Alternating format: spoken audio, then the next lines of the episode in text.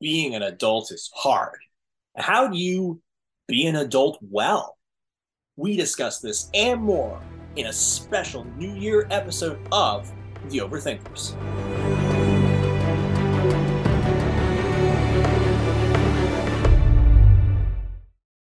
Hello, thinking people's thinking people. Welcome to The Overthinkers, a home for the people who love to have fun thinking deeply. I'm your host, Joseph Holmes, filmmaker, film critic, tragic optimist, and with me, as always, is my merrily mature co host. Nathan Clarkson, actor, author, filmmaker, and I, I prepared this time childlike adult, proud childlike adult, not childish mm. or man child or person with Peter Pan syndrome, but childlike adult. Wow, you prepared that one and you still had to do it twice. I've I've learned to prepare as a part of my adulting, which is a perfect segue into Oh my gosh. Well, today we are going to be discussing on our first episode of this year. Happy um, New Year's, everyone. What we should really be doing, uh, what we should really be doing as an adult. Um, how does it feel to be back for the first uh, of the year? In this episode, we're totally filming in the new year and not just before Christmas. It feels really good, and um, it feels like this year is going to be the year I finally uh, complete the adulting list and become a full-fledged adult which is you know really hard for millennials. And i don't know why it is but it just is so but i'm going to do it this year. Your final form. Yes. Yeah. In my 30s yes. Oh my god. Well that's that's the hats off to you there. Um but of course uh, we're glad to have you all back uh, in our third season of the overthinkers. Um but if you do enjoy this conversation and want to engage more with our content and meet fellow overthinkers, uh, Nathan, where should they go? They can go to the overthinkersjournal.com where they can find out more about their hosts and send us all of their love and hate mail. We want to read it both. And they can find out about any upcoming events like our Oscars party happening in March. We're going to get together live and in person at the Hephzibah House here in New York City and watch the Oscars. So do not miss that. You can also connect with fellow overthinkers on our private Facebook group called The Overthinkers, where we post tons and tons of memes, articles, and get into great discussions and have fun thinking deeply with people just like you. And if you do enjoy the podcast, please consider leaving a review. It really does help us so very much. And share with a friend. Awesome. Well, ready to get started? Let's do it. Awesome. So, if there is one thing millennials and Gen Z agree on, it is that being an adult is hard. Cross culturally, the idea of an adult typically brings to mind somebody who is responsible for themselves and is mature and responsible enough to take care of themselves and then also then be able to take care of others rather than primarily being dependent on others, particularly their parents. Millennials and Gen Z are constantly insecure about whether or not they're a real adult, which results in a torrent of by 30, you should have X lists According to dictionary.com, millennials coined the term adulting to describe doing fairly regular adult life skills such as cooking, paying bills, etc., due to the fact that members of the rising millennial generation are going through major life stages such as getting married, having children, buying a home, etc., at much later ages than previous generations. Contemporary use of the term began on social media in 2008 2009, and American Dialect Society nominated adulting as a most creative word of 2015, and the term saw a major surge in 2016 its Twitter usage increased by 700%.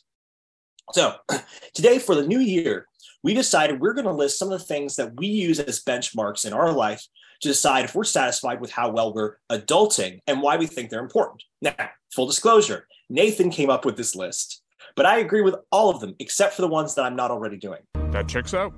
So, Nathan, why don't you give a short intro to the list and why you think it's important, how you put it together, um, on what it means and, and what you should do as an adult. And then uh, we'll go back and forth listing. Um, I'll list, list out each one for you, and you can explain why it's important to you know as we go back and forth. Absolutely. So. Um, it one of the things that struck me as to why this is so important is because society needs adults. I mean, mm-hmm. forget just society. Our churches need adults. Our families need adults. We need people who are capable and responsible. We need people who are able to live in the world uh, capably. and that is someone I strive to be. And listen, no one's perfect. Uh, uh, we we fail and fall, and none of us are going to live up to some arbitrary standard of what a quote an adult is. But I do think that we as adults ought to be striving to become better people to better the world around us. And I think that happens when you kind of have a few of these um, very practical, like you said, benchmark things present in your life. And one of the reasons I felt that it was important to both compile this list and go over it, especially at the beginning of the year as we're um, getting together our to-do lists and our and our um, resolutions, is because actually there have been a ton of studies, as I'm sure you'll you'll mention throughout the um, the episode, that millennials and Gen Z are actually failing at a lot of these metrics that our previous generations had far far earlier. You know i mean you know they, we're struggling at things in our 30s that our parents and our grandparents had down in their early 20s now i'm not saying there aren't extenuating circumstances as to why this is more difficult now with a, a difficult economy and, and more loneliness and separation et cetera et cetera. But i do think these are still really good things to strive for and try to own as a part of our life so we can live both our stories better and make the world around us better. So that's kind of why I think this is important and why I'm excited to do this episode today. Yeah, no, I think I mean we talk a lot about in our our series about you know having meaningful lives and ones that are both you know make us happier and then make the world better. We talk about that, and one of the things is that why I'm excited about this and I like this is that you know one of the ways you do that is being a person who can take care of themselves and then also is good enough at taking care of yourself that you can then take care of others because we do live in a world where disasters happen and people need to be taken care of. And if the more people there are who are capable of taking care of themselves and other people the less that burdens a few people to take care of everyone and more capable it is of us being responsible for each other. And and so right it as we're having and you're right if this is not an issue of blame. So it's like oh you know those millennials and gen z who are not you know as good as their parents the problem is the result is still the same. If you have a society yeah. of, of people who who are having trouble with this, that means there are fewer people who can take care of others. Um, yes. So, well, uh, and I'll also add uh, really quick as well. You know, I, I I come to the table uh, with this kind of belief that we have a story to tell, that all of us do, and that's kind yeah. of my and I know a lot of people who have big dreams and big desires, and they're beautiful and good dreams and desires. And I include myself in this. But what I've had to learn through the years is for those um, ephemeral dreams yeah. to come true, you you have to start paying attention to the practical realities of now if you want to reach that future. And so that's something that I've been learning and I'm still learning. And I think a lot of the people around me, especially in, in our community in our day and age, and that's why i'm excited because i want people's dreams to come true i know that sounds yes. a little self-helpy but i want people's dreams to come true but the way to your dreams is through practical steps and i think these steps we're about to go through really provide some of that um, uh, some good ways to start uh, yeah. achieving the story that you have to tell yeah awesome that's great so I will get started on the list, going through Number the list. Number one. Number These are no particular one. order, by the way. yeah. No, you exactly have to do them in this order. Um, yes. um, all right. So, uh, work out three times a week. So, this is the first one you put on the list. So, tell me about that and why it's important to you. Okay, well, I had to start. And, and, and do you do this? yes, yeah. Hey, I told you not to ask me if I actually do these things. Let's see Pay no attention to that man behind the curtain. So I do think that before we get to more of the um, I don't know, the, the bigger things I do think where we have to start is our physical bodies, right? I, I think that our bodies are the um, uh, uh, the the mortal coils that enable us to do things in the world, to act in the world, and to have these quote stories. And so that's a big way to say why I think in working out is important. And when I say working out, I don't mean hey, you got to get ripped, you got to be a, a, muscle man or a or a, a beach babe. What I'm saying is, thank God, take yeah, thank goodness, because I'm neither. But taking care of your body is important for us. And so, to me, this is not just another brush off thing. We should only read books and you know study things. That I do think body is important. Now that being said, working out three times a week, do I do it? There have been seasons in my life when I have done it and a good long seasons and i've seen huge benefits from that. I've gotten stronger had more energy had more clarity of mind. So yes i have done this. Do i always do it? Absolutely not. Now, I'm currently in a season of life where I have not done it, worked to three days a week for quite a while. And so this is actually probably one of my very most difficult on the list for whatever reason. I'm not a naturally, I'm not a person who is naturally inclined to working out. I really hate it.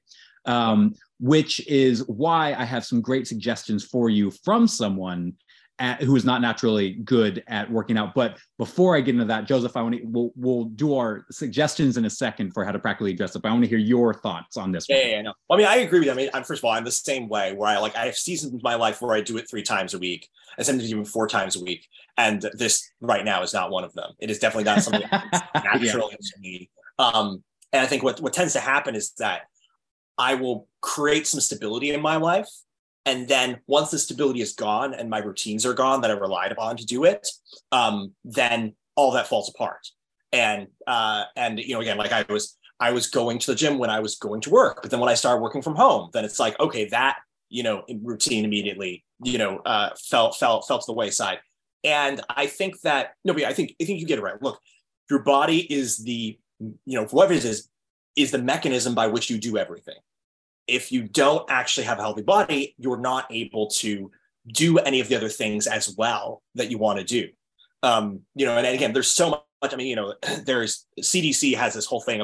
Uh, uh, CDC.gov has this whole thing where it's like, you know, all these benefits of being, you know, of working out. It's like, you know, you have you're you're you everyone knows you live longer, you feel better, you're happier, you're less depressed, you're, you know, uh, you're you know you, you burn fat better you know like just all, all almost every indicator of your body functioning well exercise done. They now see cdc recommends you do um, you exercise for about 150 hours a week which translates to like 30 minutes, minutes. excuse me hour because uh, like i cannot live up to 150 hours a week well, I gotta tell you like, right now. no, you're right you're right yeah you're right it, minutes it says about 30 minutes uh like five days a week this is like they, yeah. they recommend. And but I think three days a week I like because a you know if you go to the gym you're typically going to spend longer than 30 minutes there because you're out anyway you know um but then also it gives you a way to um not be doing it every day you know so that you can uh, fit that in. Um and yeah I, I think you know it's just it's it, all the evidence is that it, it, just improves every aspect of your life and you know as we're strugg- all struggling with you know anxiety and you know mental health issues like this helps with that it really just helps every single aspect yeah. of what you'd be wanting to improve in other areas of your life yeah i agree so i'm going to give my just my my practical advice as to a few of the ways I've approached this that have really helped me, again, as yeah. someone who um, does not like doing it.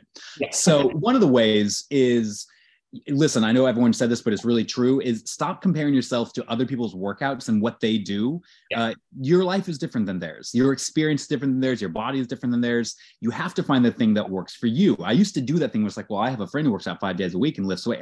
I will never do that. And I tried. I always created these huge plans for myself. Like I'm going to lift a, lift a million pounds eight days a week, and it never happened. So what I had to do that ended up actually being very helpful was finding the things that worked for me. Now, like I'll show you one right here. Uh, I work from home and I'm not inclined to go to the gym if I'm just working from home all day. So I have a I have a rowing machine right here. I just showed it. You can check out the YouTube video if you don't believe me. Um, but the rowing machine is something I can do quickly. It's a full body workout and it's in my apartment and it fits. And so it's something that I have much less of an excuse not to engage with, which is very helpful for me. Um, that being said, l- like you said, I, I still do get out of whack right? And even getting on the rower is going to be difficult for me. And that definitely is something that happens when I get out of a, a um, routine. That's really hard for me to get back in that routine. Yeah. Even make myself, you know, walk three steps to the rowing machine. So another thing that I found that's really helpful, especially when I'm out of whack, like, you know, going on set or traveling a lot. One of the things I do that does help me um, uh, stay at least a little healthier. You know, think in terms of healthier, not just this ideal of healthy. Yes. What can I do to be healthier today? And is is the step counter. I know it's basic. I know you know your your mom probably does it like mine, um, but is really helpful because when you get to ten thousand steps, that has been really good for your heart. You've burned calories, and so if I'm on set, I'll just walk in circles to, while I'm waiting for the next scene to set up. That is not difficult. It's not strenuous, and I can do it from anywhere. So those are a couple things that have really helped me. But you have to find the things that work for you. But if it's just counting your steps and getting a few more every day, do that well, I think this is actually this is going to be something you're going to see come up a lot. Is um, one of the things I found in my life that is really important is that if you have a problem, you're not your solution is not going to be everybody else's solution. Yeah. But the thing is, keep looking for solutions. If one thing doesn't work, then okay, then you find something else that does. And keeping that, and and we had an episode on, you know, are there you know, a good or bad forms of overthinking. And so as overthinkers, again, we're people of the life of the mind and thinking about thinking is a good thing. And, you know, there is the bad kind of overthinking is when you're going over a problem over and over again beyond where it's actually useful. But where problem solving is useful is to say, okay, here's a problem. Where can we find a solution to it? So for me, one thing I find is that I typically am able to um, do a task I don't like to do if there is an automatic sort of um, uh, reward punishment system in it. Whereas again, like you know, the doing the podcast is really easy to do every week because I've got something that okay, I know that this is something I'm excited to do every week, and it's accomplished. I feel accomplished about doing every week. So one of the things all to say is when it comes to exercise, I one of the things that's really helpful for me and all these things is accountability, other people knowing that I'm doing it and be able to say, have them check up on me and, and see how it's doing and wanting to say, okay, if I don't do this, other people are going to know about it. That's something that I found that's been helpful in a lot of instances. You're going to hear about this more later, but yeah. So I think that's, that, that's great. That's fantastic. So that's something that's helpful for me. Maybe it's not helpful for you, but it's worth trying out. Okay, now on to the uh, next one, which is uh, cook most of your own meals. This is really good. Tell me about that. This was interesting to me because this is something that um, I, I, read an article about and about how much money that we're spending yeah. on meals. And not only that, so you know, one, it, it really dings our wallet. If you look at the comparison between cooking your own meals, you know, that you can get it down to probably about three bucks per meal, and then um, you know, getting your meals from Uber or buying it out, it's it's way more ding your wallet. But not not only that, they've shown that meals from both fast food and just either nicer restaurants have way more sodium, way more calories, way more fat. So there's both health benefits and wallet benefits in cooking your own meals.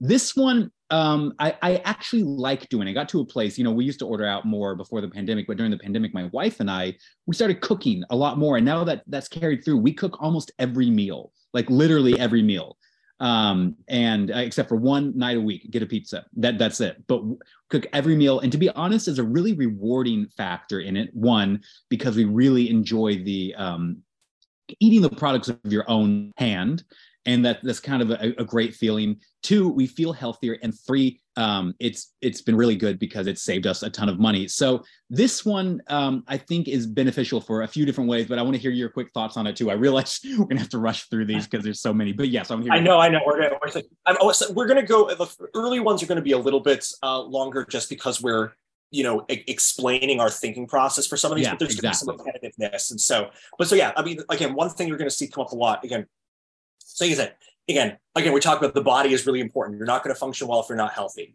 and so then that's one thing. Money is such a big thing. If again, if you're not able to adequately provide for yourself and take responsibility for yourself, then you're not going to be able to function well, and then you're not going to help others. And again, so cooking is a great way to make your body healthier and be cheaper. The other thing is, I that I really think is important about this is again, part of being an adult is having um, control over your own um, your own body and your own enjoyment and your own yeah. um, you can provide it for yourself. Exactly. So being able to build the cooking means that you can decide exactly how healthy you want it to be when. You can decide exactly you know how good you want it to taste and what all those things. It is a once you actually learn to enjoy it it is something that you don't have to rely upon other people to give you that enjoyment in life it's something yeah. that you provide for yourself what do i want to be I'm the master of me. And isn't the thought enough to lift me off of the ground?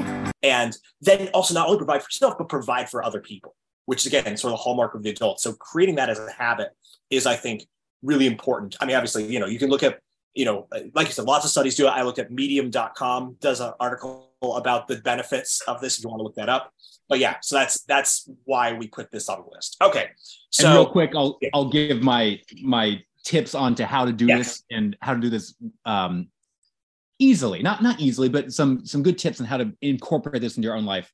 Th- there's something that when we first started, we kind of had this idea that we had to cook different meals all the time, and that gets stressful because it's like I don't want to learn something tonight, or I don't really know how to do that. Get three meals down that you just really love. We have a stew, we have a spaghetti dish, we have a um, a Mexican bowl. You know, uh, and so uh, what we've learned to do is really get three or four really good dishes down. And once you do that, it's going to be so much more easy. It's going to be muscle memory for cooking for yourself. You can also count your calories better. You can also keep your nutrition in better. So that would be my suggestion. Just get a few down and really practice them and get them. And it's going to be muscle memory in no time. I'll say, just to add to that, yes, that's absolutely true. Also, um, make stuff that you're going to want to eat. Because if even healthy, yeah Yes, it's like like oh I I've thought look even if again if it's like okay this something has a little bit more butter or whatever it is it's like oh I'm excited to actually make this and eat this has been absolutely big, has been a big part of that. So like don't again what was it? I think it was Abraham Lincoln said don't make the perfect the enemy of the good. You're trying to get yes. better. You're not trying to be perfect. You're trying to get better. Make stuff um, you enjoy and don't compare yourself to you know Gordon Ramsay. Exactly. Yes. Um, we have this that all on the in our a lot of that discussion in our um, what is it? Uh, uh, relatable episode. We want to talk yes. about that, comparing yourself to others thing. Okay. Um, now we have, I think we have uh, eat healthy. This is, you know, and this one of, goes hand in hand with the last two. I'll just say you can pretty much take what we've said about the last two, why this is important. Um, and uh, yeah, it's important. Eat healthy. Make, take care of the body you're living your story in because it will enable you to live the story better. Exactly. And I'll just say it's like, you know, if you are exercising a lot and you're cooking a lot, but you're mostly eating garbage, it, you're not going to see the effects of the other things as much. Yeah. It's going to make those things less satisfying. So these three together, you're going to see a lot of improvements, and it's going to feel make you feel better about the things that you are doing. Yes, and listen, th- this is hard. I, am someone who is um, a self-diagnosed binge eater. I, you know, I don't go to alcohol when I'm sad. I go to food. Yeah. Food comforts me. It brings me joy. Um, it brings me uh, just goodness. And so yeah. I naturally, if I have something that's really good, I'm going to go to it. One of the ways that I've learned to eat healthier is to have a binge day where I can indulge on the things I love. I can look forward to all week, knowing that I have a checkpoint ahead of me. Really, really helps me um, put the the salad I'm making myself eat into perspective. If I can eat a salad right now, I get my pizza at the end of the week. So that is just one tip that has really helped me eat better and and just another thing before we go on is that um, a way to look at this again you shouldn't again be looking at this as these are the standards for what it means to be an adult and i'm falling short of it it's the sort of yeah. question of like grace versus law discussion that's often in, in christian circles this is not the law of like you have not followed this this is you have things in your life you'd like to be, be- better and this yeah. is picking like two or three of these that you are think I could do that and this would improve my life, that just yeah. makes your life infinitely better. And so these are ideas and tools you can use to improve your life in ways you already want to improve it. Um, so okay, all right, now to the next one. Um, I didn't even really put too much many notes on that one. It was just like, yeah. Well, it goes hand in hand with the last two exactly. and taking care of your body. But yeah, absolutely. Um, all right. Uh, all right. Read one book a month. All right. This is now getting into very traditional overthinkers territory. All right. We're, we're out of all the physical stuff because that is not oh. just my wheelhouse. Now we get to the real stuff, the real stuff. If you want to actually more on that, you can do our Josh episode, like, you know, should you be fit or something like that. Yes. Yes. There's good resources there. Absolutely. All right. Go ahead. Yes. Read one book a month. Tell us about that. So I'm a kid who has ADHD and dyslexia. And I say kid because this is something I've dealt with my entire life.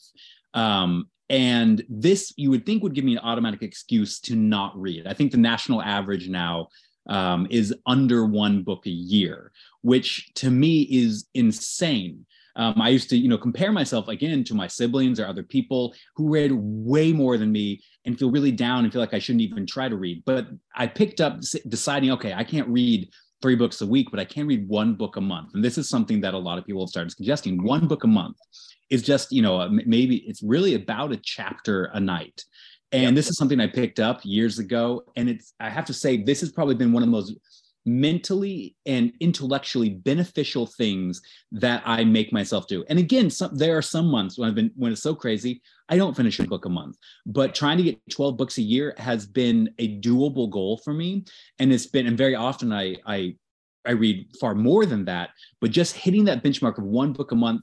And I, I try to mix in fiction, I try to mix in nonfiction, theology, philosophy, whatever it might be.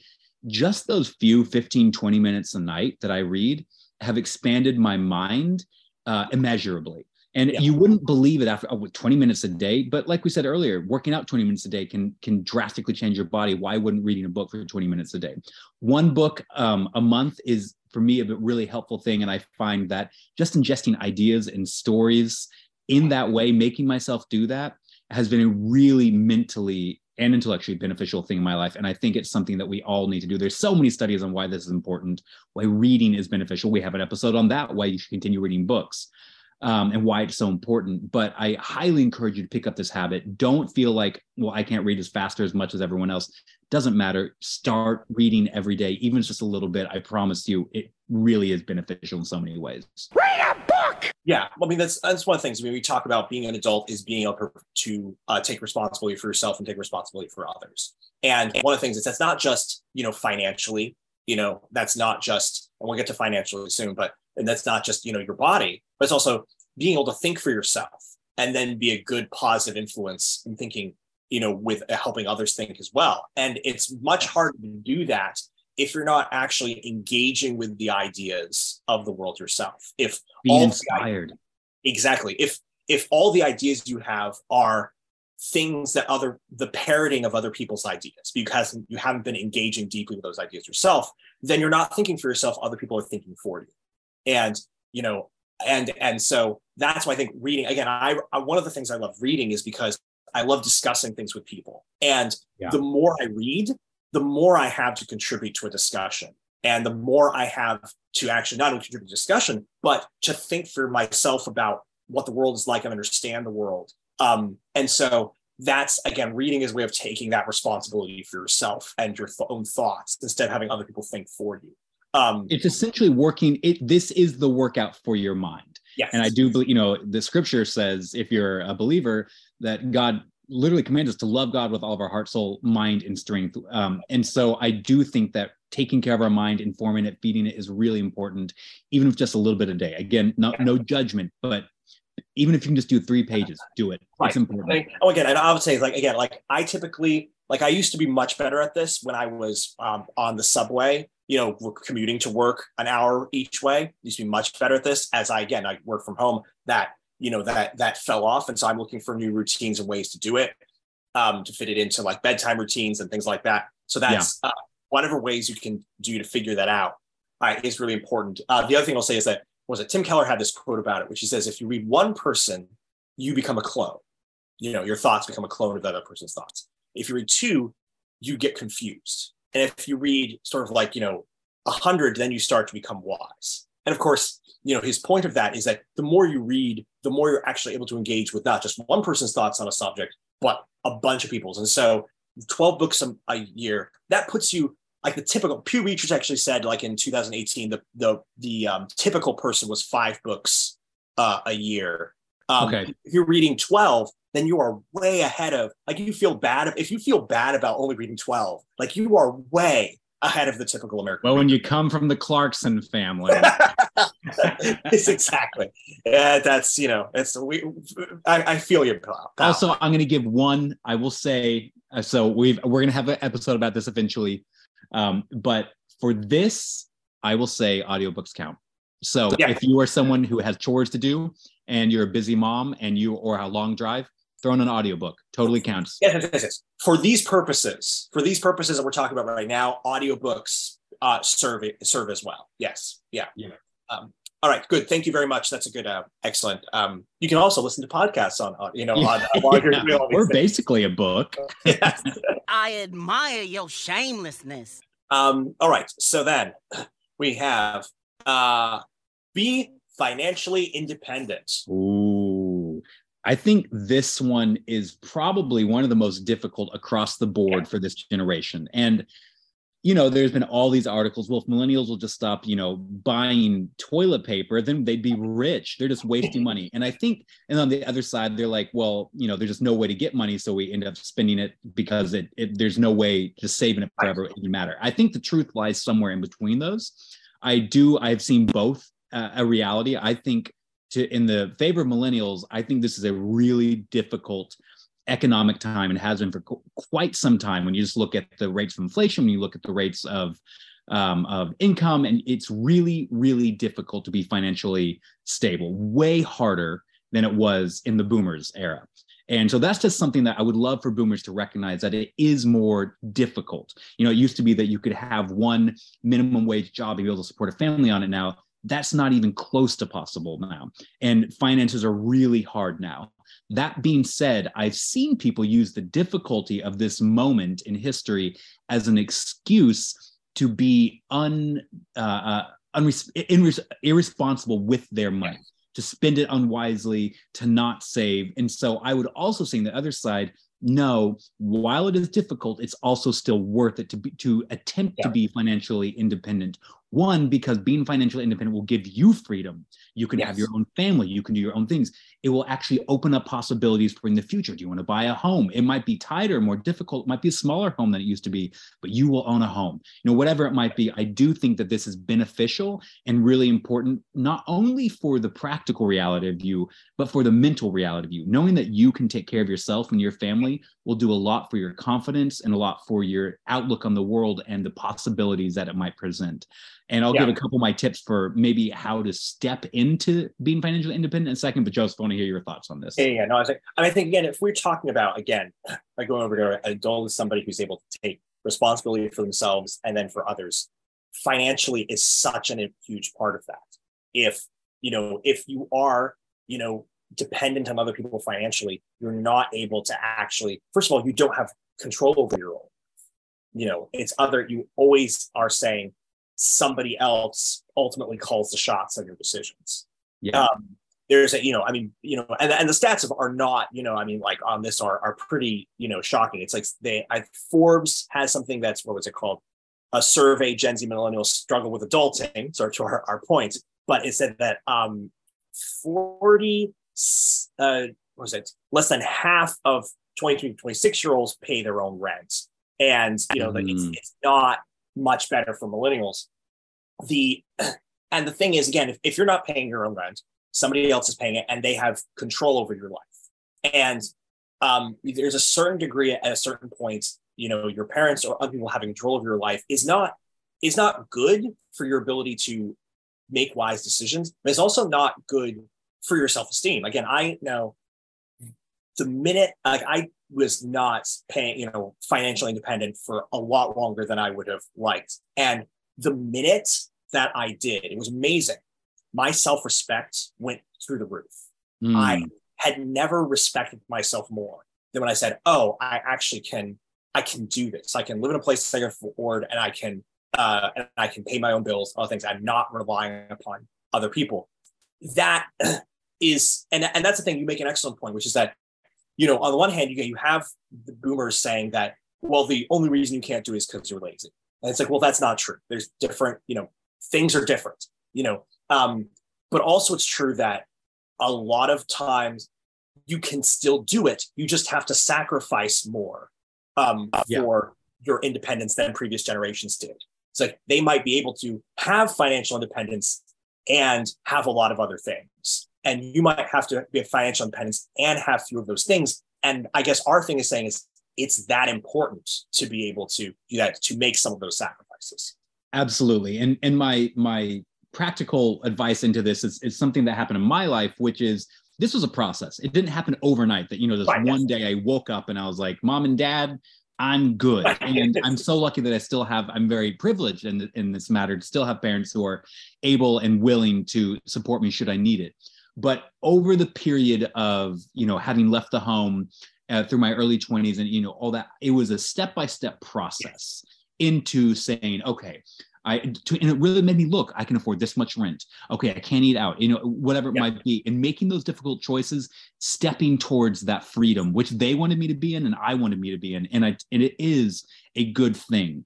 And so yeah. this doesn't have to be an overnight thing, but maybe it's you know what I'm going to actually I'm not gonna I'm gonna start paying for my own meals, or do you know what I'm gonna try to make it a goal that I pay my rent, and I might need help for uh, whatever else. But it's a step by step goal, and it really has um, a lot of again mental benefits and it will prepare, prepare you and enable you to have far more open doors in front of you when you are in control of your finances.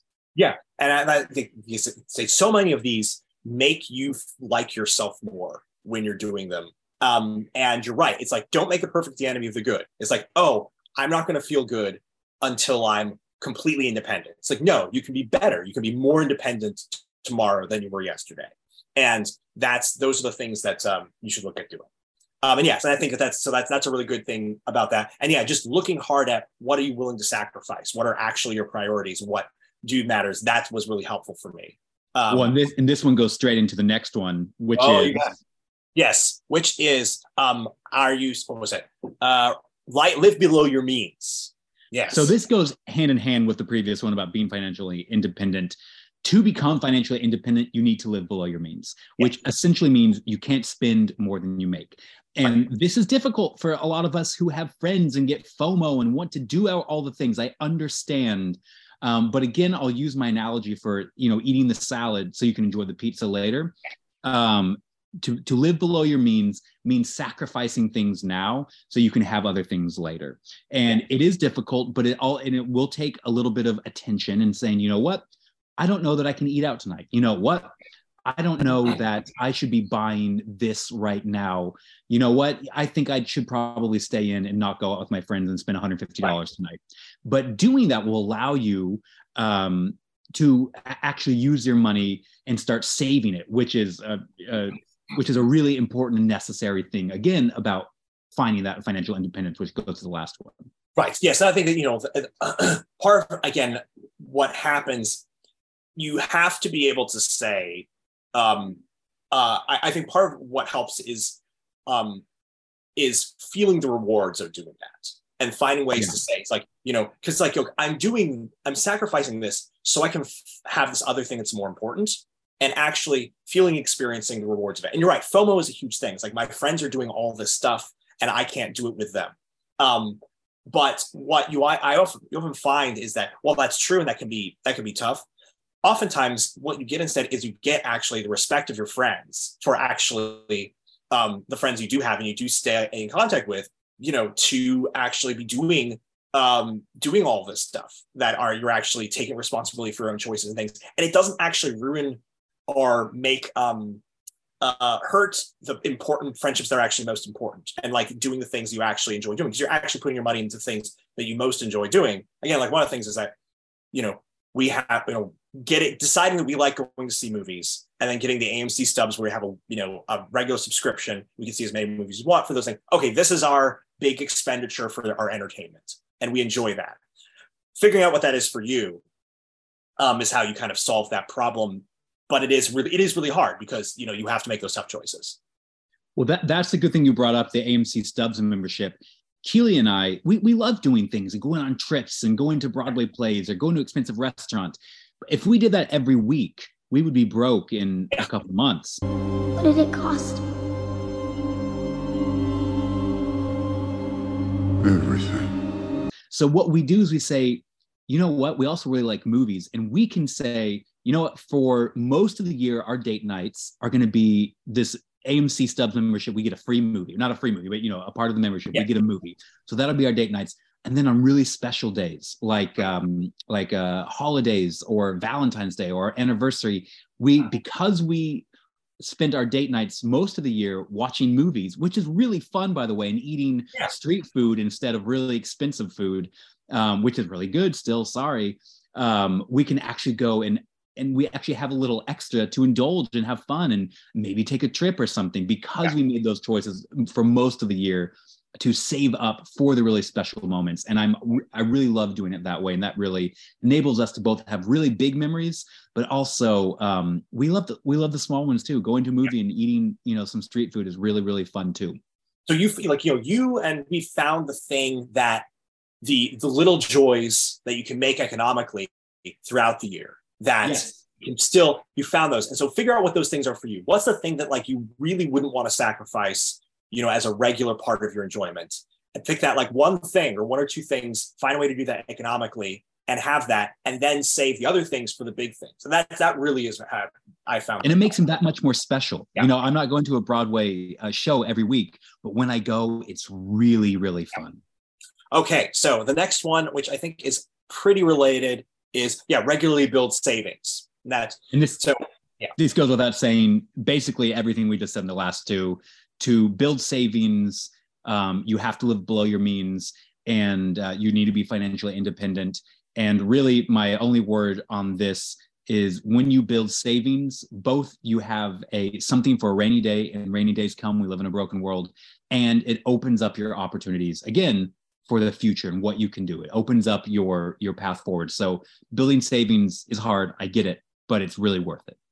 Uh, there was a study that came, I forget where it was, but there's a study that came out that said that the, the way that you actually learn to save and do things now that are going to be help you in the future um, is if you can imagine the person that you're going to be then yeah and and learn to love that person want what's best for them because that person you know uh, um, unless something terrible happens is going to exist and do you want that person to have more opportunities more freedom more ability to love themselves and love others and achieve their dreams or um, do you want them to be still the place you are at now or even in worse situation. And that's what the savings is for is who do I that person I love in the future, what opportunities do I want them to have? And so thinking about what those goals are.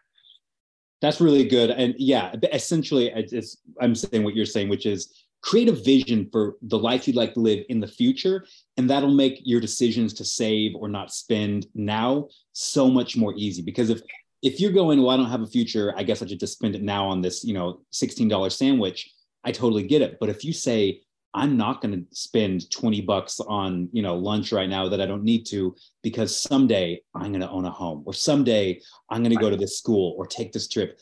Have things in your future in your you kind of the visionary things that you that that make those sacrifices now that much more easy. And it's it's a better i think again it's a better world if we have people who are having that mindset where we're going to like make have a life that has a legacy that's that's meaningful in that way. So getting to be a part of that um, is a beautiful thing. Absolutely. Okay, so uh, next is um, ah okay, work in your preferred field. Get to pay to do what you want to do. All right. So this oh. is a an interesting one. So let's let's uh, pick that there's, apart. There's a we'll, we'll spend a couple seconds here because there's a little to unpack here. So that's easy to say and put on a list, right? We'll just yeah. live your dreams. And that's what everyone says. That's what the Instagram posts yeah. say. That's what the, the memes say. That's what the gurus say and self-help and everyone else. Just live your dreams. Yeah. And the thing is, I think they're right. We were made to live out and do and pursue the things we love uh, that correspond with our skills and our desires and our passions. That being said, it is a difficult world. Like we already pointed out how difficult is financially. That's not always possible, especially if you have a family relying on you. And so this is a tough one. Um, but I do think, even though it's difficult, I think if you ignore the things you really want to do in life, ignore the quote calling that you have on your life, which correspond with your passions, desires, and skills, um, you will find yourself eventually in a really sad and bitter place because you never um, chased, pursued the things that will only ever be just visions in your head. And I think that you were created for a purpose. So I do think that while, you know, it's not making all of your money, you know, I want to be a, football star, making all of your money from being an NFL player, um, there is something to be said for chasing dreams. And I'll get to a couple of my suggestions um, as to maybe how you can implement that in your life and how you can do it in a second. But I do think there is it is of value and it is almost a requisite to being a healthy person to have dreams and to pursue them in some way, shape, or form. Yeah. So I think there's a, there's a couple of things here. One is again, I think we talked about you know you need to take responsibility for your body because that's a part of you. You need to take responsibility for your money because that's a part of it. You need to take responsibility for your um, for your mind and your thoughts because that's a part of you. And so here's the thing you need to take responsibility for your dreams because those are a part of you. The things that make your heart sing are a part of yeah. you. And if you you know, and if you kill that, you know, in or because it doesn't seem feasible, that does kill a part of you. That does make you a little bit uglier. Now, the question is, how do you do that? You know, what's and and you know, because that is one thing we always go back to: how much of this can you control as much as possible and take responsibility for? But when it comes to pursuing your dreams, you know, a lot of that doesn't depend on you. You know, again, you, it's like my dream is to win the Oscar. Well, other people have to give you the Oscar. You can't get, you know. and you know, other, I know, shocking. the way they the Oscars are, it feels like they're giving it themselves sometimes. Yeah, that's uh, true. But, but, the thing is, you know, um, and other, but even on a small scale, someone else has to give you the job you want, you know, to a certain degree. Um, uh, or pay you to do what you want to do. There's the great uh, what you call it, agony and ecstasy. Like as artists, we try to convince people to do uh, to pay us to do things we would do for free. Um, but that's the answer. Okay, how do I do the things that make my heart sing? And how do I make them as much of what can give me be paid for it as possible so that I can spend more time on it and not less time on it and it's taken away from other things. What was it? Um, what's his face? Uh, who wrote oh, Robert McKee, Robert oh. McKee, yeah, I know exactly. He's my favorite. Robert McKee, who wrote Story, said that you know if you want to be a writer, if eventually you have to get paid for it because otherwise you're going to have to be fitting your job and your family obligations, and then fitting this writing thing between those. So to yeah. a certain degree, so like so make so I uh, here's what I was saying. My my sort of bullet point on this is figure out as how as much as possible how to make what it is that makes your heart sing the thing you pursue as your vocation. You may not be able to get exactly what you want, but getting as close to it as you want is um, will make your life that much more beautiful, make you taking responsibility for your dreams. So you yeah. have some practical tips on there. What are those?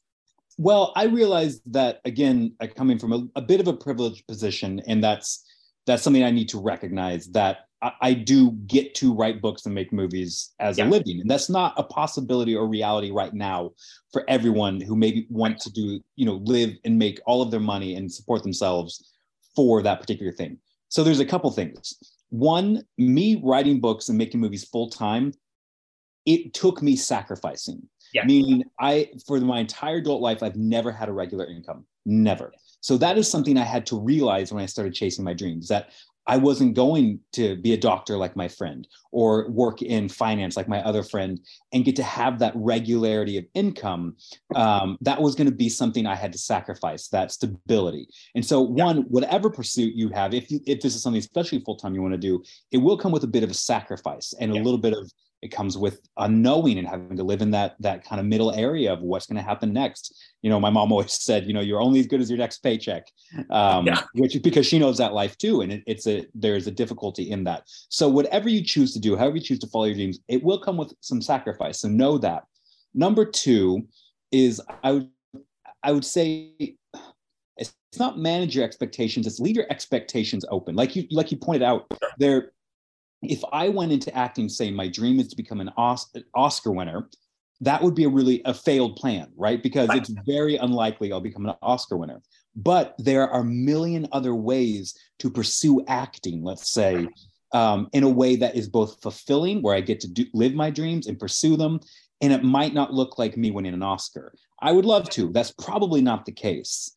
Um, so what what I'd suggest a lot of people do is stop expecting following your dreams or even achieving them to look like one very particular yeah. thing right so if you want to be um, I, I, don't know what it is a, a musician or no let's say an entrepreneur right don't yeah. make becoming a billionaire the metric make getting to start a company around something that i really think is cool the metric yeah. and maybe you only have 100 customers but it doesn't matter. You actually get to do what you love to do. So change a little bit or leave open a little bit your expectations of what that will actually look like when you follow your dreams. Um, yeah. And I think that's a really healthy thing. And I've learned that too. Yes, of course, I had delusions of grandeur that I've that the only way for me to be happy was as you should. Yes, but I've also found really fulfill a, a, lot of fulfillment in my life as an actor, um, even though it doesn't look like what I thought it would have looked like when I was younger. So leave those open. Know that there's sacrifice. Um, and then the third one is actually do it in little ways. Start out in little ways. So if you want to be a writer, don't say someday I'll, I'll write a book. Start in your spare time, writing for 15 minutes a day, just a little bit here, working on something. It might take you five years to finish that project, but that will edge you little closer and closer to maybe actually getting to live that that dream in a more substantial way. So little by little, take the step forward. Just do it. Doesn't Yeah. have to be a big step. A little step every day. I will I I will piggyback on that. And I'll try to be really quick. The you know trying it is a huge thing. Like, look, if you have a dream, try to go for it. Um, if it really is something passionate, because I found people even in people's failures, they realize, oh, maybe I didn't want to do this as much as I thought I did, or maybe Ah. it can look differently. I thought it. Like I knew a, a girl who really wanted to be an actress, and then she was like, you know what? I wanted to act, but I didn't want the actress lifestyle. And Yeah. she's like, so I, I actually am going to do something else that actually fill, scratches that same itch. So I think trying it Yeah. and seeing what it entails, I think is something that you should try to pursue when you have the, the privilege and ability to do it. Um, also, you know, again, um, you know, finding ways, you know, because it might take a while to do things that are close enough to what you like to do um, as possible. Because again, so like, you know, again, I've I've made short films. I haven't made a feature film. I'm trying to make that happen. But I'm also writing film reviews, um, Yes. making money doing that because I love movies. I again, I have a podcast here where I get to talk about those things, and so I have a lot of things that are maybe not the exact thing I want to do, but they're in that realm. And so the things that Yeah. make my heart sing are still a part of my life. Um, th- so the other and the final thing is again, you speak just because you brought up. If there's um, a documentary called The Comic starring Jerry Seinfeld, where he has a conversation with the with a, a young comic who's saying, "How long should I expect expect before I make it?" And Jerry Seinfeld says to him, "You have to consider getting to do stand up comedy to be making it. It Yeah. can't." So it's like so that's as you were talking about before. It's got to be acting. It's got to be the thing itself. That's not the you know. And you are always saying everybody wants to have written a book. Nobody wants to write a book. You actually yeah, writing have a book is hard and boring, everyone. Um, I love having written a book. Writing a book is very difficult, but it takes the work. But so the dream has to be the writing the book. You for have to like it. Yeah. And you're going to do it. Yeah. Yeah. I heard this story about a fish. He swims up to this older fish and says, I'm trying to find this thing they call the ocean. The ocean, says the older fish. That's what you're in right now. This, says the young fish, this is water. What I want is the ocean. Absolutely. All right, that's that's cool. good. So um, you're getting like a bunch of mini episodes in one. Yeah, that's what I was thinking. There's a lot of mini episodes. Di- we also have like should you follow your dreams episode which we develop more this more but yeah this is reader's digest overthinkers Love um uh have good credit This will be a quick one. Um, listen, having good credit, just for better for worse, you can you can like it or hate it. I I have all sorts of feelings about it, but it's necessary if you want to buy stuff and live in this world or rent apartments. And so this is something that a lot of the articles talk about having good credit. One, I say this as someone who's had terrible credit, like literally like blown my credit up because I was young and stupid and thought credit card meant free money. So know that I'm with you. That you, if you are in a, in a place right now where that's difficult, uh, you are not bad. You are not a terrible person. Um, but there is, but do move forward. And there, luckily enough, right now is a, is a lot of um, ways and organizations that help you um, into that uh, to getting good credit. So if you have bad credit, there's a lot of places that'll help you get better credit. If you have no credit, there's a lot of places that'll help you start getting that credit. Um, this is the most boring one on the list, but it just is, unfortunately, for better for worse, a necessary thing. But know that there's a lot of resources out there right now, no matter what what place you are in the quote good credit right and this is scale. the thing you know people there are pe- there are people who will try to make you feel that having bad credit makes you a bad person no Yeah. having you know credit is just a shorthand for other people to know whether or not they want to you know trust you with xyz because we live in a world of strangers. And so that's you know that's all it is. It's their knowledge problem. It's a way of bridging the knowledge gap. And like i said there's places like you, you know chime or whatever you know organizations that you can go to that's like okay you can get a card that you can then you know make micro that you can make micro transactions on that you can then pay off. And that just proves that you are good at that sort of thing. And You can the- build credit. exactly. Build credit, and that's all it is. The I'll just say add one thing, which is that a Forbes article that says what is a good credit score. It's anything they say it's anything 700 or above, and that's you know so that's what you should be. Yeah. aiming So that's a good thing to aim for, but do not feel bad if you're not there. Um, for. Um, yeah. So yeah, aim for that. Don't feel bad if you're not reaching it.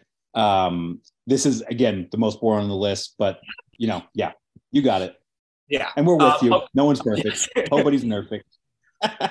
All right. Ooh, this is a fun one. We're actually going to delve into this more in a later episode, but have three close long term friends.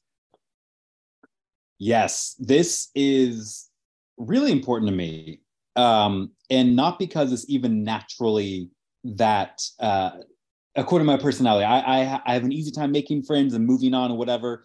But I have found in my life, my particular life, that the most growth that I've experienced is when I allow myself to continue and build long-term relationships not just meet a bunch of new people or seclude myself and not meet anybody but to feed and grow a few relationships in my life. And the ones that i have fed i mean i'm talking all the way back to you know when i was a teenager and kept up and all the way to now um, my friends here in the city like joseph um, i feed these because i find that there's a really positive you there's a really positive um, benefit from having people who are regular in your life. And there's a couple of reasons why this is such a high benefit to me. One, having just a few close friends, uh, it, like you said, it gives you accountability, not just in the did you do something bad way, but accountability in I want you to be your best Yeah. self way because they have been with you long enough to know your goals, your desires, know what your best is, what you what you want from life, when you're doing good, when you're doing bad. And so having that accountability is such an important thing it's also you know this is scripture um, woe to the man who falls and there's no one else to pick him up that when you go through a tough time having friends to rely upon is such a better way to go through tough times than it is to do it totally alone. Um, and uh, number three it's fun. Like I, I i have fun with my friends and i'm so glad. But i love that we included the long term in this because there is this part about consistency of narrative. Having someone witness your growth as a person will actually give you great perspective on yourself and help you one grow more and further and two give you appreciation for how far you've come. So having just and again you don't need 40 just two or three really close friends to be there can make literally all the difference in your entire life and the things that you want to do Yeah. No, I mean, you know, the, the everybody is sort of freaking out about this now because you know there are a lot of studies, Pew Research, and um, the what was it, uh, Washington Post article that you know um, the Americans are choosing to be alone. It talks about how we have fewer friends than ever. We're spending less time with them than ever, and that is directly tied to our um, crashing mental health. And so, Mm, You know, because again, like you said, you opened us a point that I think is so important. We are all part of a story, and we need to be have a story. And the only way that you can really track your story is if other people are part of your story with you. yeah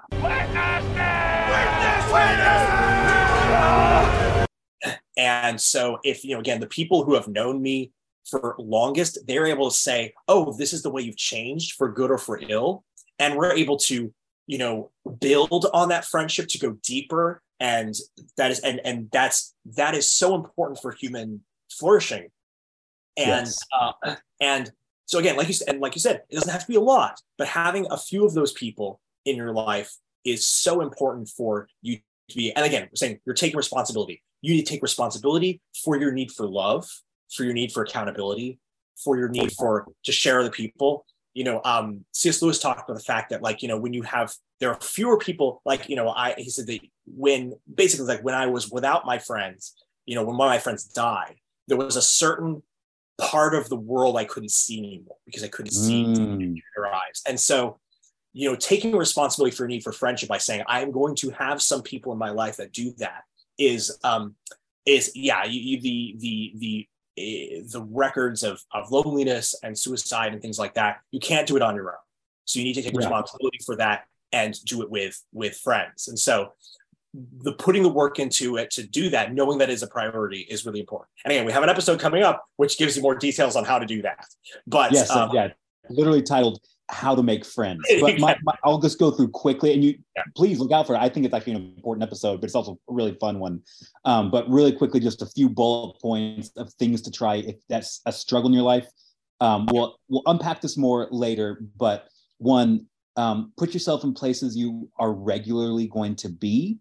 Um, so so it's not just this chance encounter that you hope that someone, you know, and again for us that oftentimes looks like church it looks yeah. like being somewhere regularly that you can actually develop these friendships that could develop into really close friends. Two, put yourself in places where you are actually around people who do and engage with the things you like. Joseph yeah. and I met at a film festival, particularly yes. a faith film festival. Yes. So we already had two things in common. And all of a sudden I found out he lived in my city I got to the city and I was like, Joseph, let's be friends. And here we're on a podcast. Exactly. So, um, you wouldn't be able to do that if you didn't say, oh, go to these places where other people yes. shared your values and interests are not. So, yes. And make an effort. I know it's hard. I know it's scary. It's hard to ask questions. It's hard to jump in, go to groups, and maybe 90% of them are just going to be duds and you won't meet anybody. But make yourself get out there. It's just like dating. Put yourself out there. You might get rejected by a thousand girls or a thousand friends, but on a thousand one, you'll meet the person who will yeah. change your life and provide you a lifelong friendship. So do it. But you, again, we're going to unpack this way more in the upcoming episodes. So keep your eyes yeah. and ears out. Yes. Again, actually, I'll, I'll say this. If there are any that here that we're talking about that you would specifically like more episodes about with Unpack, let us know. We may, you know, yes, we have a whole year of episodes we can do. So, like, you know, if you're interested, please let us know. Um, all right. So the next one is, uh, oh, be in a long-term committed relationship or have chosen willingly to be single this is a an interesting one and yes. again um, i feel like i you will probably have more to say on this than me uh, i have um, about about kind of the practical ways maybe and i'm dealing with that and what, and what it looks like but for me my, again my personality type according to myers-briggs is the least likely to be in a long-term committed relationship. I like freedom. I don't want people relying on me. I want to do what I want to do. Um, it sounds like my personality type is like super selfish. Um, Nathan, I have something uh, to tell you. yeah. yeah. but I can honestly say, um, being in a long-term relationship with my wife um, has been the making. Uh, yes, you got it. has been the making of me. Uh, so mm-hmm. it, one, it was good for me that I had to start considering other people. I had to grow up. I had to take on responsibility. And that was a good and beautiful thing. And number two, it provides me so much goodness in my life. It enables me to pursue my dreams better. It enables me to have a partner who can who can um, help me with the cracks in my own life, um, and it enables me to have consistent joy. And that's something we are made to do. So I think that the benefits of having a partner are really good, but that doesn't address the difficulty of finding one, which you are going to read about in every article. It is harder yeah. than ever to find someone. I'm very lucky that I have, or blessed, however you want to look at it, um, and I that I have. So I can speak to the benefits, but it is difficult, and we and yeah. we've done an episode on this. But we're, Joseph, February is coming up, so we'll probably do more. Yeah, but, yes, yes. I, I want to hear your perspective from a single guy yeah so so i think again going back to this it's because i like how you put there like be in a committed long-term relationship or willingly be single because the issue here yeah. again taking responsibility it's like look do you have sexual desires It's like okay you need to take responsibility for those in a way that is good and healthy for you and the you know um, there's an article in the atlantic i love the atlantic it's one of my favorites for the super nerdy data stuff but it's called um, the happiness recession. And it talks about the fact that the reality is people who are married have more sex and more satisfying sex than people who don't.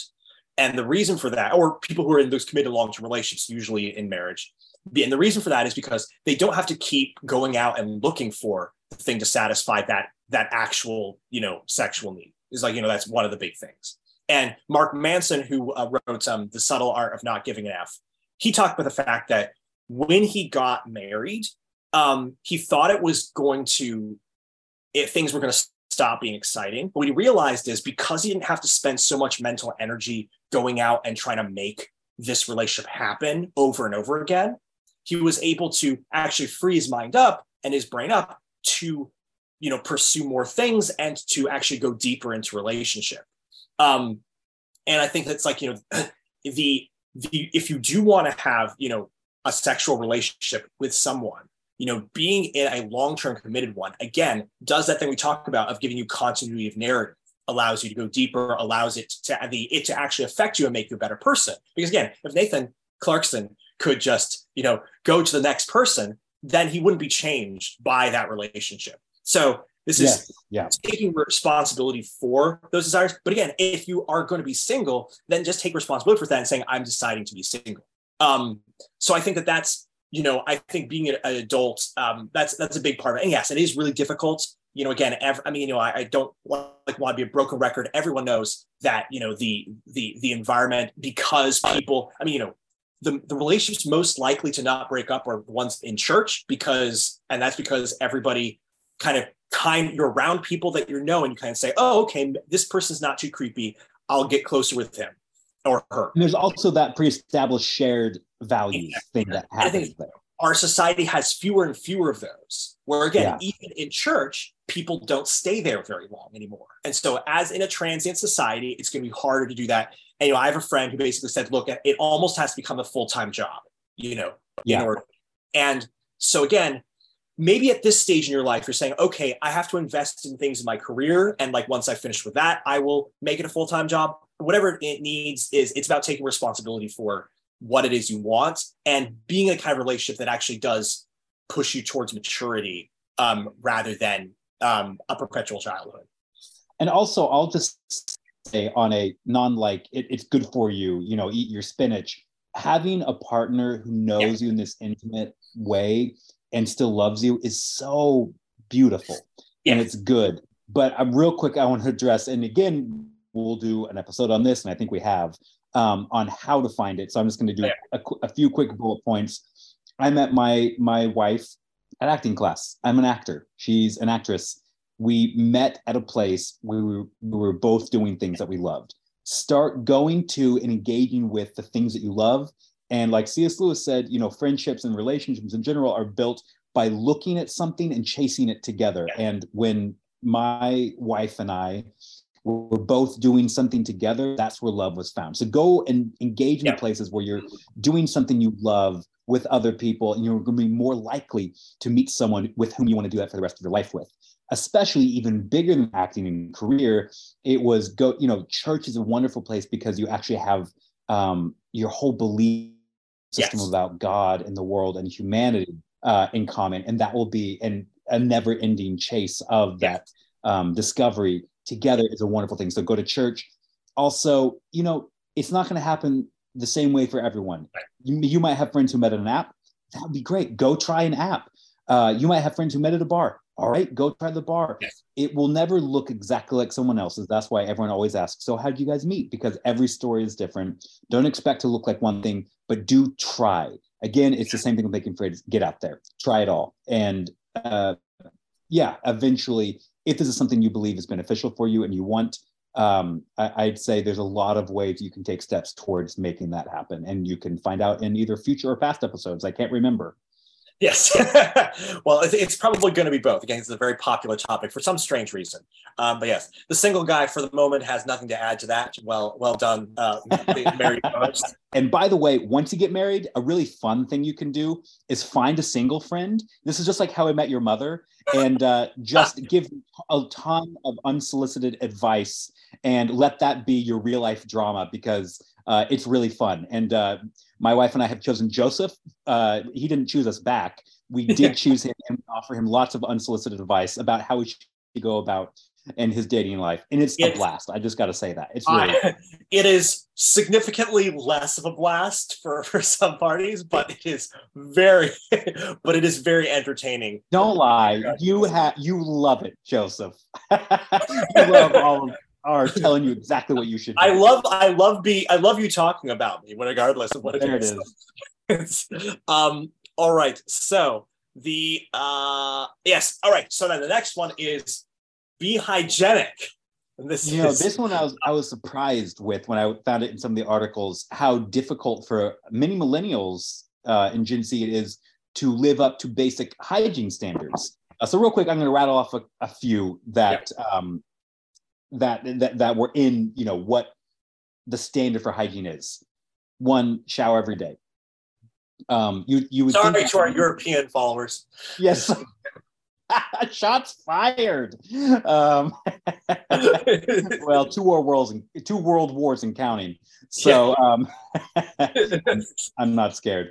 But showering every day, brushing your teeth twice a day. I actually do struggle with this one. I just want to get up, and I always tend to forget the morning one. the, the, the, the, te- the teeth brush one doing it i- i- as much as it should is definitely the one that I actually struggle with most too. It's uh, I, I I forget it at in the morning. So I'm with you. This is this is difficult for whatever reason, but I'm a good night brusher. Also, Yes, trying- sorry to our uh, British followers. Oh, more shots fired. 1776. Two world wars and two revolutionary wars. So Yeah. two wars of independence. So um, the third is um, only wearing your clothes, uh, not jeans. Jeans you can wear multiple days. Only wearing your shirts, um, underwear, and socks one time. This one's a big one for a lot of people. sorry to our male followers. Okay, Yeah, sorry to our, all of our male followers that uh, you should be washing your clothes after one wear, sans jeans, which can be worn a few times, um, and which essentially means doing your laundry once, a, at least once a week, uh, Yeah. assuming you have, you know, five shirts or seven shirts. which again, sorry to our secret to get away from that. Have more shirts. exactly. Easy fix. Just buy more shirts. There's like a seven pack of Hanes that I lived in for like all of my years or in the early 20s. Uh, my early 20s, not the early 20s. Um, so yeah, surprisingly enough, this is difficult for a lot of people. Again, um, don't feel bad if you're struggling with a couple of these, but I do think that improving your hygiene one will make you more appealing to other people and so you'll be able to form these relationships and maybe even long-term relationships better. You don't want to you know show up to a date stinky you know just what it is. Get a good cologne take a shower. Um, number two it'll give you self-confidence. When you feel that you were put together and clean there is a psychological thing that happens that makes you more able to live your life better and move around in the world you live in better um, and three you won't get sick as much or develop um, you know things that you have to go to the doctor for like i just had to uh, because my tooth Oh. chipped so now and she like looked at my teeth and was like you really got to start flossing so guess who's now going to probably try to floss more Uh, floss it. Floss it good. no, again, this is just another extension of take responsibility for what's yours, and your body is yours. Yeah. And you know, again, if if you know if if you don't take care of your teeth, then you're not going to be able to use them. You know, it, it's things like that. And and yeah, like the bacteria, there's a reason why you know these things developed as hygiene practices um, is because they do you know create uh, make you more healthy. You know, so um, that's so yeah, Yes. definitely. I would, I would, I agree with that. This at is, least more comfortable Yes, exactly. Um, all right, then we have okay, r- rattling through them. Keep a relatively clean, organized living space. this one has been i wish i could say that i'm like awesome on this Yeah. but i have to give the um a little credit to my wife who really is the the clean freak in our relationship so i would like Another to be able to take all the credit for- Yeah. yes exactly um and it's not in some you know i make her do it way. She's just a naturally more put together person. Yeah. so i wish i could take some credit and say i live in a very clean space which i do um, but it's not because of um, my great efforts. Though i do try. I do um, take uh, responsibility for you know like every guy should. Sorry guys out there. You don't get to throw your clothes on the floor and not do dishes just because you're a guy um, but my wife is really naturally um, a more organized person than i and so i can't take much credit. But i will say living in a clean and organized place that she and i both really make an effort to do enables me to work so much better. I work from home. It makes it so i can psychologically do so much better. I don't know what it is but there are studies about Yeah. this. When you work in a clean room you are 10 times more able to to accomplish the things you want to it does make a difference. Do It- it- this. Yes, I mean, Elite Daily has some studies about you know um, why what the health benefits of having a clean room, and and that's it's true. They're they're you know this is this is our our, our Jordan Peterson section. Clean your room. It's like you know, but Yes. is the, is the the fact that um, clutter actually gives you uh, overstuffs your head with information. You know, even if you're not don't think it is, the fact that your brain is having to dis- decipher a lot of detail that's not organized um, is is is cluttering in your brain, and so it makes you more stressed. It makes you less happy. It makes you, you know, all those things. And so, you really having a clean space, it makes you happier. It makes you more efficient. It makes you feel accomplished. So, uh, it, it it makes you actually exercise more if you have a clean space. Yeah. So yeah, that's definitely, and that's again, that's a thing that you have a lot of control over. And so doing that and taking control of it and saying, okay, um, I can, I, I can do this makes you actually believe that you're capable of taking control of your life and actually encourages you to do that more. So yes, very important. Yeah. And, and a tip, tips and tricks, real quick. Again, start small. If you feel out of control right now, your room's a mess. Don't say I have to clean everything and get my entire life in order this hour. Start with you know one drawer. Yeah. Uh, so start small, but keep it consistent every single day. Move a little more towards that. It'll really help. That's my one No. only one. Just Fi- Figure out what, consistency and start small. make it so my desk is always clean my bed is always Yeah. clean one of those things and you can start from there i i'll true truth truth i have spent this entire year trying to get my room organized to a degree that it is you know that and it's in the just the structural problems things not having a place and getting into a state that it is a livable space and it's not quite there yet but like i feel so accomplished the more that it gets to that place and then i'm going to have that as a base to be able to live um, the whole next of of uh, of this year. And so that's it. Just do that. Do that. Whatever little things that make it a little bit better. Again, not perfect, better. Um, yes. So having that attitude is helpful. Okay. Um, give a portion of your income or time to charitable causes. This is great. We'll move through this quickly. This is something I think all should be doing. And again, it goes back to the financial one. Uh, you can't give if you don't uh, save and have a little bit extra to give. I think the benefits of this are clear. It helps other people. It helps your heart knowing that you've helped other people psychologically and emotionally. Um, and number two, it's something that, if especially if you're a believer, is commanded. We need to Yeah. help other people. Um, so I'll go ahead and give my tips and tricks for this really quick because it's a short one. Because we all know we should be giving to charity, and we'll do more probably an episode on charity eventually. Um, but the tips and tricks that I do is uh, give in one place regularly um, and give what you can. You don't need to give a million dollars, but giving, the act of giving is good for you. So give to something you really believe in. Uh, off church because you can see actually immediate effects of your giving. And um, and you know one thing that really helps me is uh, I give to Compassion International. I sponsor a couple kids. I don't even think about it. It comes out of my bank account once a month, um, and it's a good practice. And also, really, um, I like getting letters. I like knowing that at least a little bit of action uh, is going to help make the world a better place in some small way. Yeah, no, absolutely. No, the, the it's so much easier to do with it if you're getting if if you're getting fed back into if you see the effect that it has in the world, um, and and you say, oh, I've actually made a better place. You can see that tangibly in some way. That is Yeah. hugely helpful in that regard. And right, um, all nonprofits to say say this, they would rather have small gifts consistently than big gifts sporadically, um, because it makes them be allowed to plan for things like that. So yeah, pick one or two things that are your thing, your that that, that you give to, and do that. Um, and also to off your point, the Bible, you know, it's it actually goes so far as say it is not just, it is unjust to not be generous. It is unjust to only do yourself and not um, give for others. Sorry, Ayn Randians. Uh, I'm just apologizing to everybody today. Um, but uh, it's our apology tour. exactly, but the the slightly insincere apology tour. Yeah. Um, Yeah. but, I'm but- sorry, but yes, exactly. I'm sorry, but I'm right. Uh, Yeah. That's that's our, our overthinkers tour. I'm sorry, but I'm right. Um, but uh, so yes, so that definitely um, I agree with all that. Um, then uh, okay, this is travel out of state or country once a year. This is an interesting one. Uh, there's plenty of studies to show the benefit of visiting other cultures and just getting out of your town.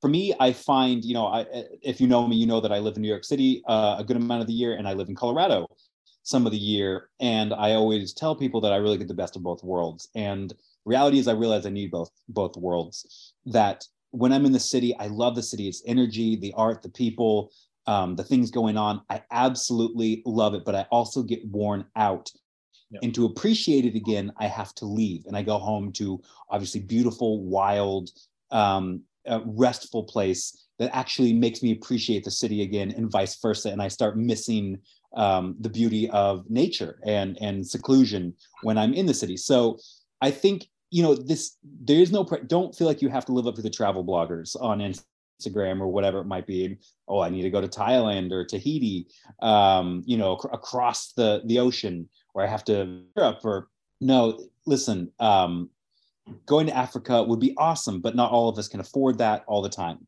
So what I suggest doing is just making once or twice a year, just getting out of where you are to appreciate somewhere else. And it'll actually make you appreciate where you live most of the time. And aside from that, it's so good to engage with other people, to engage with other cultures, to try new things. It's good for your mind, it's good for your heart and it'll actually give you a greater enjoyment of the place you spend most of your time. So this is why I think is a really important thing to actually do. Yeah, I think so. um, I think what, what I would say here, and this is one I have, I, I don't have super strong feelings on. Um, I know not everybody can eh, or has the means to do this, but one of the things is that you know it is it is good for you, and so seeing if there are ways, are there any cheap ways that I can afford in both time and money to um, give myself the benefit of those experiences, whether it's out of the country or again somewhere else. You know, um, being somewhere else. Like I said, if you're a city, being somewhere in the country, because those things are big benefits to you, and you don't won't realize all the benefits. And so, being able to say, if I, because there are cheaper ways to do things than yes. inexpensive ways, and so don't limit yourself. Again, it's better, not perfect. You know, are there ways you can do it that are smaller that you can get those benefits that don't look like the travel bloggers, like you say, definitely look at that and see um, uh, and make that make that something to study and look at because it is possible more possible than you think it is. Yeah, um, and a quick a quick tip would be stay with friends. Yes. Driving an hour outside your town to somewhere new is great. Explore new places.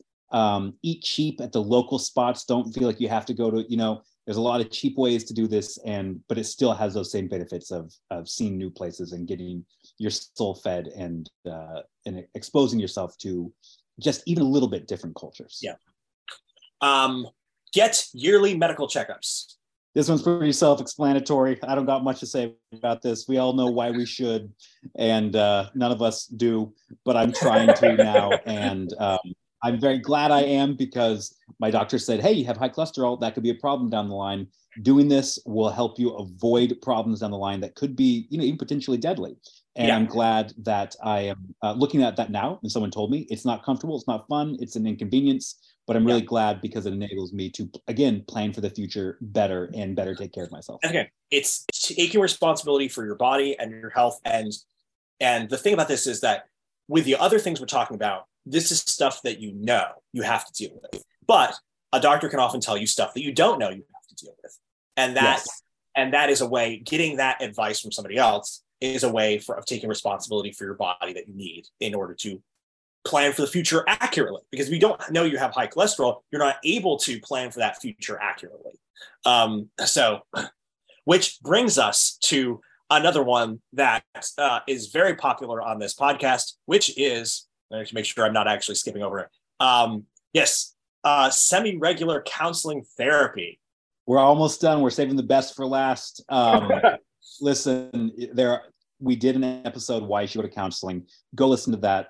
Um, but in the same way, a doctor is going to care for and help you understand your body so that you can live better in the world. That is what a counselor does for your mind. They will, in your mind, your heart, your past. You don't want to, you know, Jung talked about um, the shadow self, which is all the things we don't even really know, but they control all of our uh, our decisions that can make our lives more difficult or even worse. And going to a counselor kind of exposes um, exposes in a safe place the things that have gone wrong in your life that you can start fixing so you can live better. It gives you comfort. It gives you someone to just talk to, a third party who can understand you and help you understand you. And that's a really beneficial thing if you're looking to live better in the world, if you're looking to have better relationships, if you're looking to even achieve your dreams, even to chase the things that you were meant to, going to counseling, allowing someone into those parts of yourselves is indescribably beneficial. It has been in my life. And again, go listen to the episode for more, but I think it will be in yours too. Yeah, no, the the the, um should you go to therapy episode with uh, Zohore Zapata, who's amazing guest we've had on a couple times. She's awesome. Um, definitely gets into sort of the nuances of like when you should go to therapy and like all that kind of stuff. But for this, I say I just go back to this is about taking responsibility for another part of yourself, which is your mind, your mental health, your baggage, whatever things like that. And I think a lot of a lot of people have this idea, and I think it's partly because of the way it's marketed in many cases by mental health advocates. Sometimes is that they have this idea that um, going to a therapist, going to counseling involves um, giving up control. And really, the opposite is true. It is actually a way of taking control of your mental health in a way that um, you can engage with. It. You engage with it with somebody who knows more about it than you, and then able to give you information to engage with it in a more intelligent way. And so that's why I think it works being on this list, is because that's what being adult is taking parts of responsibility for all the parts of yourself. And one of the big parts of yourself is your mental health. Again, if you're not thinking your own thoughts, you know, other people are going to be thinking for you. Your trauma is going to be thinking for you. You're you know, all these things. You're not aware of them. Um, so whatever ways that you can find to take charge of this aspect of your life, and you know, the counseling therapy is one of the best ways to do that. Um, we can do. Watch the episode we did, Should You Go Therapy, that has more of the nuances, but that's why we put this on this list is taking responsibility for that.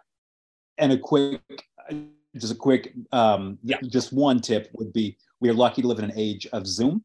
Yes. Um, there's a lot of resources out there. A lot of insurances cover therapy. I wish more did. That that is a, a thing of mine. Mental health needs to take priority uh, in our nation for a myriad of reasons. But um, there's a lot of resources out there like BetterHelp um, that can, and that's just one of many uh, where you can do this from anywhere and it's relatively affordable. So if that's something you can do, jump in. And here we are at the last on the one. final one. We have one more, and that is wait. I just want to make sure I'm getting it right and not putting words in your mouth. Is maintain familial relationships if possible and healthy. Okay. So again, I think probably most of us understand why this is important and why this is a good thing to do and why this should be a part of your adult life. Um, maintaining relationships with your family is again like we said about the, the, romantic relationships and friendship relationships this is of high benefit to you to have people who know you through all of your life people who can encourage you people who can support you and yes, you know, when you get to be a teenager, you're like, I don't need mom and dad. I'm cool. I can do all my own. Let me tell you, when you are a little older, you will be so happy that you kept those and formed those relationships and fed them because they will serve you in your life now. I'm so glad that I have a relationship with my parents because they still offer me guidance and wisdom yep. because I have done the work to continue maintaining those relationships. It is difficult. It's difficult with siblings. We live all across the world, but we Zoom with each other and we go to see each other. And it's and we do that because we know it's beneficial to us and the other. And of course, some of it's out of this unconditional love, not because we get something out of it, but the reality is we do. And it's good. And it has helped my life so much to have a close connection with my family, even when they drive me crazy.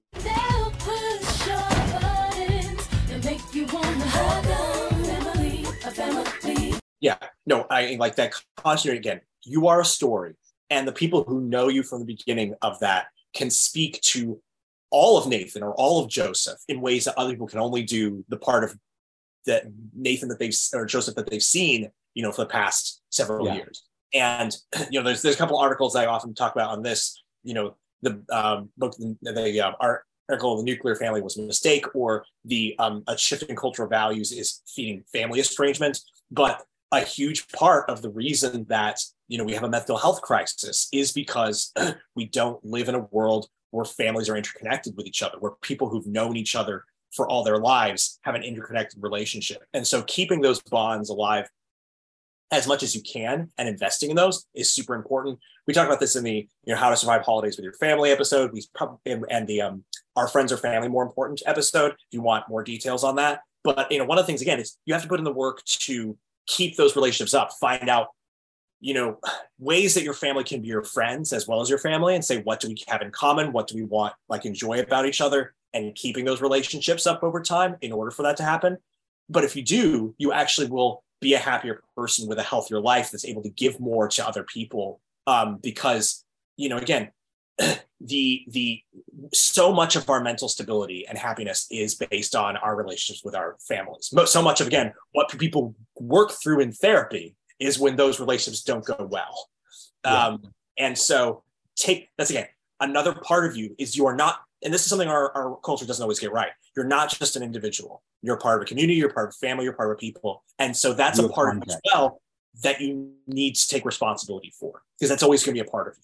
And so yeah, and and I'll add just some quick tips on this and a disclaimer. The disclaimer is yes if you have a family that's not healthy for you to interact with, there's no shame in that. That's not your fault.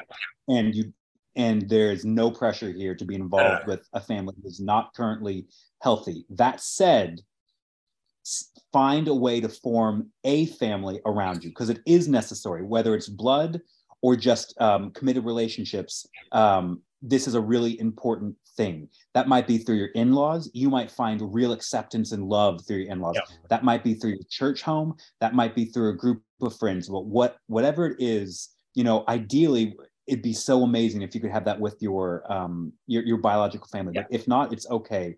But yeah. here are the ways to keep it up and to do it. I call my mom once a week. I just do. I call my dad once a week. I just do. And I actually enjoy it. I, I like it. Maybe you won't like it, but it's a good practice to do. I Zoom all of my siblings and I make it a point to try to see them every year. And it's hard, it's difficult. We live in crazy places around the world, but it's also really fun. I just had multiple family members come and visit me here in New York, and I exhausted myself by trying to make it a good memory. I'm so glad I made a good memory because that furthers the benefit of those relationships in my life and theirs. And it's and you those are just a few tips, but yeah, I think and I'll say, I'll yeah, no, we did it. We went through all of them. Yes. So now you do all those things. You are officially an adult. I'm adulting. I'm an adult. Um. So no, I'm going to say this that one of the things I've, I, you know, I, I'm few of these are on my list for this year to really improve on um, for this year. And one of the things I am going to do is I am actually picking out friends to hold me accountable for for the ones that I want to do, and so that that they're doing. And so if, if I'm going to do it whether you pick me or not. You know, you've already got enough on your plate to hold me accountable for. so I don't want to burden you. Um, it's no burden at all. I love no, no but um, well, but that's, my that's, only. So I was going to say my we're just doing it. We're just talking over each other. You know, it says fine. So that's it just says I'm doing this. This is my way of saying, okay, I'm going to be really taking investing in this because I know this is what will help you, you, me, but whatever ways that are going to help you to do the pick the, the two or three or whatever ones that you want to pick that are prioritized and whatever ways you know will work for you to make an effort in here that I'm excited for for all of you to uh, to engage with. Anyway, you were gonna say anything. Well, I was going to say, you know, the one that I'm really going to take seriously this year isn't even on the list, and it's just become filthy rich because I feel like that'll take.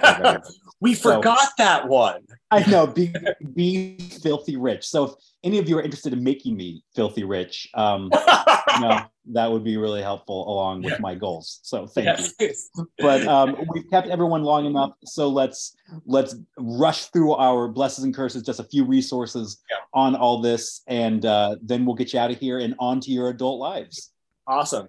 Yeah. So um, blesses. You know, we've blessed uh, just two movies that I think are good at telling the story of you know how beautiful it is and important it is to um, uh, to uh, grow up and become an adult and take responsibility for yourself. We've obviously done before. Brittany runs a marathon. It does that really well. Great. And um, one of my favorite yeah. movies, Shaun of the Dead. Again, that's from the guy's perspective, learning how to not be a man child anymore and instead be an adult. Um, and um, I mean, I've done this before. I'm going to curse basically um, Seth Rogen's entire filmography uh, just because we got to have him on to defend, defend himself, himself. But until then, exactly to to just you know say you know, because it's it, he glorifies not taking this responsibility in order to um, feel good about yourself, um, which you should feel good about yourself regardless. But he's like takes he, he prides himself in not doing that, which is not a good thing to do for yourself uh, or others. Okay, you. I'm gonna bless um, real quick because I can. I'm gonna bless my own book, Good Man. Um, go buy. That's gonna. If you buy this book, it'll help me towards my goal of becoming filthy rich. Um, so, but this book goes through a lot of different aspects that it takes to become a full and whole uh, man. But this is for everyone. Uh, so pick up a copy and you can kind of explore my journey with you. Um, but I, I, wrote that in you know this is part this adulting list is kind of part of was inspired by the writing of Good Man. I'm also going to suggest a really it's an old book, really old book um, that I think has uh, really reminded me um, about some of these uh, the ways and the methods by which we go about becoming fuller, better people. And yes, it's a Stoic. It's Meditations by Marcus Aurelius, yep. um, uh, the the Roman emperor. Um, but I think it's a really good, it's a short, really good read that will kind of inspire you to control the things you can in your life, let go of the other things, and yep. take responsibility for what you can. It's a really great, um, might be a good book to put on your list uh, for that one book a month. Um, I'm also uh, going to suggest just this is an easier book. It's a quick book.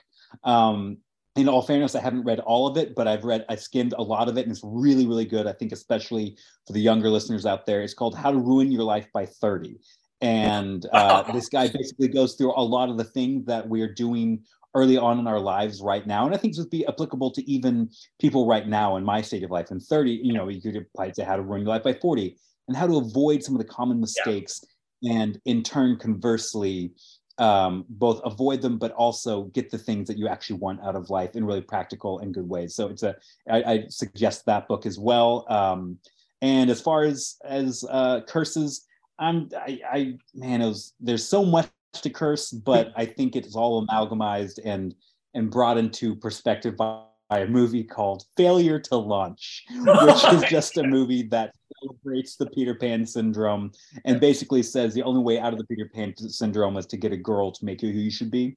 And um, I think that perhaps you should want to be a better person, not so you can get a girl out of it. Um, There's a lot of girls that are tired that. of having to do that to their guys. Yes, exactly. I love Matthew McConaughey, but this movie I cannot say uh, is a great message for the culture uh, right now. And I don't think I'm in crazy waters. I think most people didn't like this movie, so that is my curse. But, but this has been so much fun. It's a longer episode, but it's a really fun one and a good one to start the year out with. I hope there's some things in here that you can that can inspire you and maybe encourage you on your path toward becoming a wholer person. Um, but if you want to connect more with us in the podcast, please join our Overthinkers private group on Facebook and write us all of your reactions. We would love to hear your thoughts on these, what we got right, what we got wrong, and what you want to hear more about. Some of yes. these little things that we talked about today. Uh, you can go to the overthinkersjournal.com. And if you want to get in touch with me, you can go to nathanclarkson.me or search my name, Nathan Clarkson, on any of the socials. I can't wait for the highly requested episode on hygiene. Uh, um, you can get in touch with me at uh, uh, my website, josephholmesstudios.com, also on any of the socials, and you can see my film criticism work that I mentioned on Religion Unplugged. So, thank you everybody so much for joining in this new season of the Overthinkers. Uh, and remember, if it's worth thinking about, it's worth overthinking about.